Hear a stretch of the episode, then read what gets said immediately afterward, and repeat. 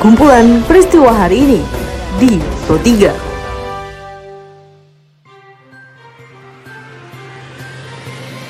Halo pendengar, saat ini Anda sedang mendengarkan kumpulan peristiwa Pro 3. Pada podcast ini, saya seperti biasa akan mengulas terkait isu-isu aktual yang saat ini masih hangat dan ramai diperbincangkan di sekitar kita. Tentu saja pendengar nanti saya akan hadirkan cuplikan informasi dari reporter kami. Saya Tika Anantia dengan naskah ini yang disusun oleh Karisma Rizky. Inilah kumpulan peristiwa Pro 3 di ruang dengar podcast Anda. Pendengar sebelum saya masuk ke dalam beberapa isu aktual yang akan saya hadirkan sesaat lagi, ini saya ingin mengundang Anda terlebih dahulu untuk mampir ke laman berita kami di rri.co.id. Anda juga bisa memfollow sosial media kami di Twitter, Instagram, juga Facebook dengan mengetik at RRI Programa 3 di kolom pencarian Anda. Baiklah pendengar, inilah kumpulan peristiwa Pro 3 selengkapnya. Pendengar Menteri Koordinator Maritim dan Investasi Luhut Binsar Panjaitan mengatakan bahwa Perpres maupun Inpres tentang larangan mudik pada Lebaran 2020 masih akan dibahas sekali lagi dalam rapat kabinet terbatas yang sebelumnya nanti akan diputuskan oleh Presiden Joko Widodo dan akan diumumkan oleh Bapak Presiden. Ini nanti kita mau rapat terakhir dengan teman-teman, kemudian sekali lagi laporkan presiden. Tapi intinya tuh begini, presiden tuh selalu berpikiran begini, orang susah tuh jangan tambahin susah lagi gitu loh. Karena mungkin ya beliau pernah mengalami ya keadaan susah waktu masa kecil. Menurut saya sangat masuk akal. Jadi bagaimana cara sehingga sekarang Bu Ani lagi ngitung bagaimana 40% ke bawah ini lagi dihitung dengan cermat. Sebagaimana yang dilaporkan oleh reporter kami Rini Hairani bahwa menurut Menteri Keuangan Sri Mulyani, ini ada tiga hal yang menjadi perhatian pemerintah. Salah satunya adalah jaminan kondisi masyarakat kelas terbawah kesehatan dan masalah kemanusiaan harus ditangani. Kedua, menjamin kondisi masyarakat, terutama dari pengaman sosial kepada masyarakat terbawah. Dan juga bagaimana kita melindungi sedapat mungkin sektor usaha, ekonomi, supaya mereka tidak mengalami damage atau bisa bertahan dalam situasi sulit. Dan dalam hal ini kita juga melindungi stabilitas sektor keuangan. Kita beralih ke informasi lainnya, pendengar di mana PT KAI Daerah Operasi 6 Yogyakarta ini membatalkan 122 perjalanan kereta api mulai hari ini hingga 30 April mendatang. Manajer Humas PT KAI Daop 6 Yogyakarta, Eko Budianto, ketika dihubungi oleh RRI, ini mengungkapkan bahwa hal ini dilakukan untuk upaya mendukung pemerintah dalam mengatasi penyebaran virus COVID-19.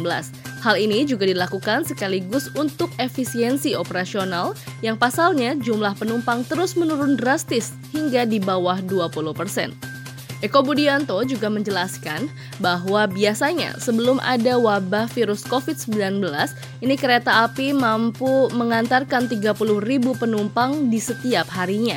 Namun kini hanya tercatat 10 ribu penumpang dalam sehari saja. Kalau dua hari biasa, penumpang kereta api itu dalam satu hari mengangkut 30-an ribu. Tapi uh, pada saat uh, wabah COVID-19 ini bisa bisa mengangkut hanya sekitar uh, 10 ribuan. Mendengar informasi selanjutnya ini kabar dari pemerintah Indonesia yang memprediksi kemungkinan terburuk akibat dari pandemi COVID-19 di Indonesia. Dan hal ini dapat mengakibatkan pertumbuhan ekonomi di Indonesia menurun cukup drastis, bahkan mencapai minus.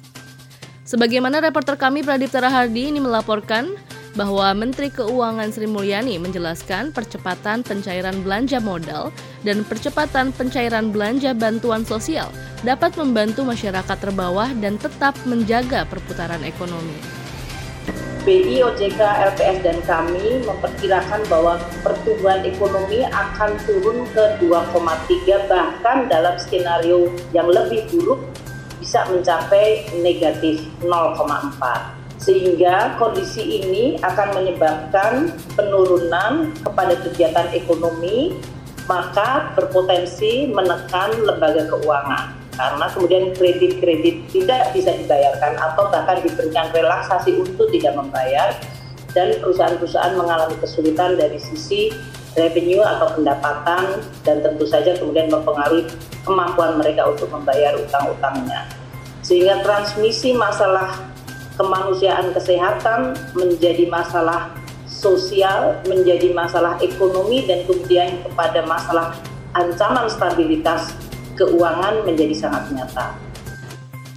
Informasi selanjutnya pendengar pemerintah memastikan pembatasan sosial berskala besar yang merupakan pilihan paling rasional dan hal ini dapat ditempuh dalam rangka percepatan penanganan COVID-19 di Indonesia yang ditinjau dari berbagai aspek. Seperti yang dilaporkan oleh reporter kami Niar Abdul, ini mengabarkan bahwa Deputi 4 Kantor Staf Presiden Yuri Ardiantoro mengatakan bahwa penetapan peraturan pemerintah Hal ini akan menjadi acuan bagi pemerintah daerah dalam menentukan kebijakan pada arus pergerakan manusianya di daerah masing-masing. Saat ini, saat peraturan pemerintah ini diterbitkan, presiden atau pemerintah ingin pelaksanaan dari pembatasan sosial berskala besar ini betul-betul lebih tegas, lebih efektif, lebih terkoordinasi dan lebih disiplin. Sehingga ada dasar hukum bagi pemerintah, gugus tugas dan pemerintah daerah untuk mengambil kebijakan-kebijakan yang dianggap penting dalam pembatasan-pembatasan lalu lintas, arus orang, arus barang, dan kegiatan-kegiatan lain di masyarakat.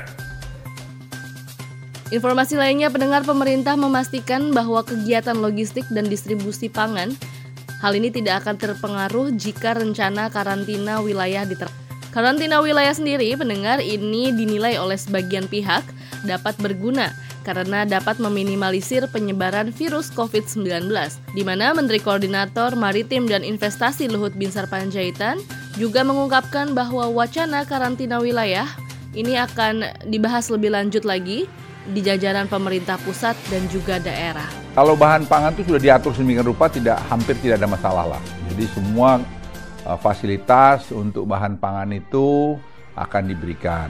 Jadi saya tidak melihat itu jadi isu. Tapi tentu dia harus diawasin ya, karena kalau tidak nanti bisa repot juga. Karena ketersediaan bahan pakan 11 bahan pakan itu sekarang semua kami cek masih tersedia. Hanya penyalurannya ini yang harus perlu kita waspadai jangan sampai terhambat, baik beras, gula, segala macam itu. Baiklah pendengar informasi tadi sekaligus mengakhiri perjumpaan kita pada podcast edisi hari ini.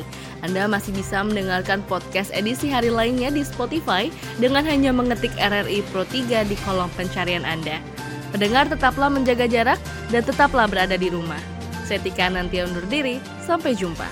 Jalanan ibu kota DKI Jakarta Kumpulan peristiwa hari ini di Pro 3.